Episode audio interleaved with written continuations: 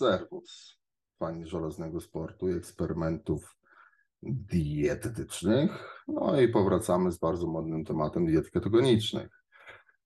E, kolega, jak sądzę, jest napisany dość bezosobowo, w sierpniu zaczął dietę ketogeniczną. Trochę więcej informacji by się przydało, ile tam węgli wrzucasz tak naprawdę, bo nie wiadomo, czy taka półketoza, czy ketoza, czy może na granicy. No ale załóżmy, że jest to pełna dieta ketogeniczna, czyli mamy tych węglowodanów poniżej 30 czystych gram na, e, na organizm. To już jest masakra, przynajmniej przez pierwsze trzy tygodnie.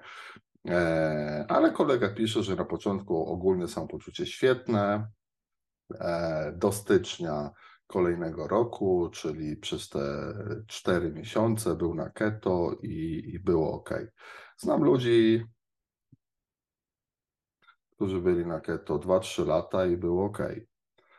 E, trzeba się do diety ketogenicznej przyzwyczaić. Pamiętaj, że nie masz tam glukozy, więc jedynym źródłem jest białko i ciała ketonowe. Ciała ketonowe, którymi może żywić się mózg, ale pozyskuje z nich tak mało energii, że chodzi jakby nie miał w ogóle energii i glukozy, więc twoje kojarzenie, postrzeganie świata jest bardzo pośledzone, szczególnie w pierwszych okresach dwóch, trzech tygodniach, kiedy organizm znajdzie sobie mechanizmy zastępcze, żeby nasilić te drugie po to, aby wyprodukować więcej energii. On może jechać na acetonie i tak dalej, E, no ale raz jest to toksyczne, dwa bardzo niewydajne energetycznie. Mózg, jak wiem, potrzebuje bardzo, bardzo, bardzo dużo energii. Zaraz za wątrobą, śledzioną, trzustką, nerkami. E, więc nie dziwota, że jak zacząłeś intensywne treningi w styczniu, to nagle złapałeś zadyszkę, spadek energii zauważyłeś, podwyższone tętno. E, w międzyczasie był COVID Mm, e, trenuję do wejścia na Monteverest.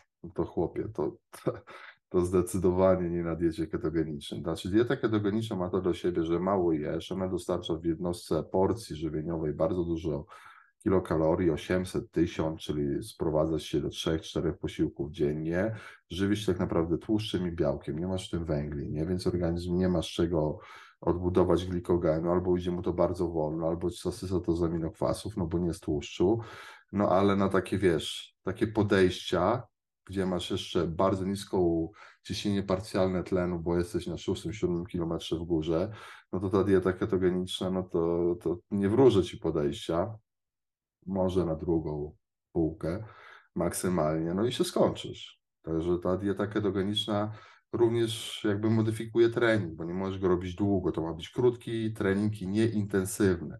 Dieta ketogeniczna ma na celu zrzucenie jak największej ilości tkanki tłuszczowej, bo nie ma organizmu z czego pozyskać z węglowodanów, więc pali tłuszcz, żeby pozyskać te ciała ketonowe, którym może żywić się mózg, bo on jest tutaj najważniejszy. I to on decyduje, czy te mięśnie ci urosną, czy ci nie urosną.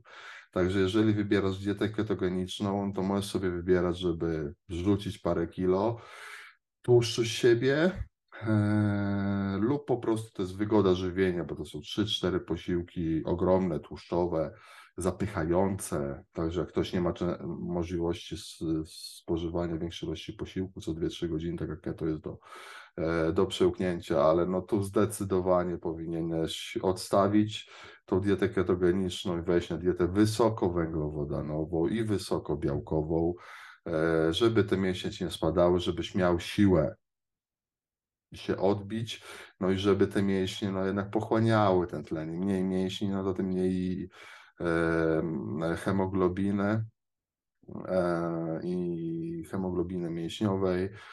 No i z tego względu też łapiesz szybką zadyszkę, męczysz się, serducho bije, bo nie nadąża, wydąża, bo nie wydąża z dostarczaniem tlenu.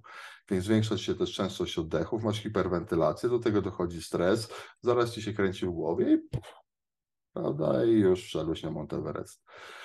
Także zmień tą dietę czym prędzej, nie od razu z dnia na dzień, po prostu zdejmuj tłuszcze, dawaj węglowodanów, utrzymaj białko na tym samym poziomie i tak się przygotowuje do Monteverestu, a nie na diecie ketogenicznej. Na diecie ketogenicznej to mogłeś rzucić parę kilo, żeby ci było mniej dźwigania na górę, ale jak już jesteś blisko szczytu, potrzebna jest ci kupa energii w postaci węglowodanów, czystej glukozy, ale też i węgli o niskim indeksie glikemicznym, który się długo uwalniają. Myśl, jak chcesz dać gazu w aucie sportowym, no to nie na LPG, tylko raczej na paliwie lotniczym, nie? No właśnie. Czuwaj.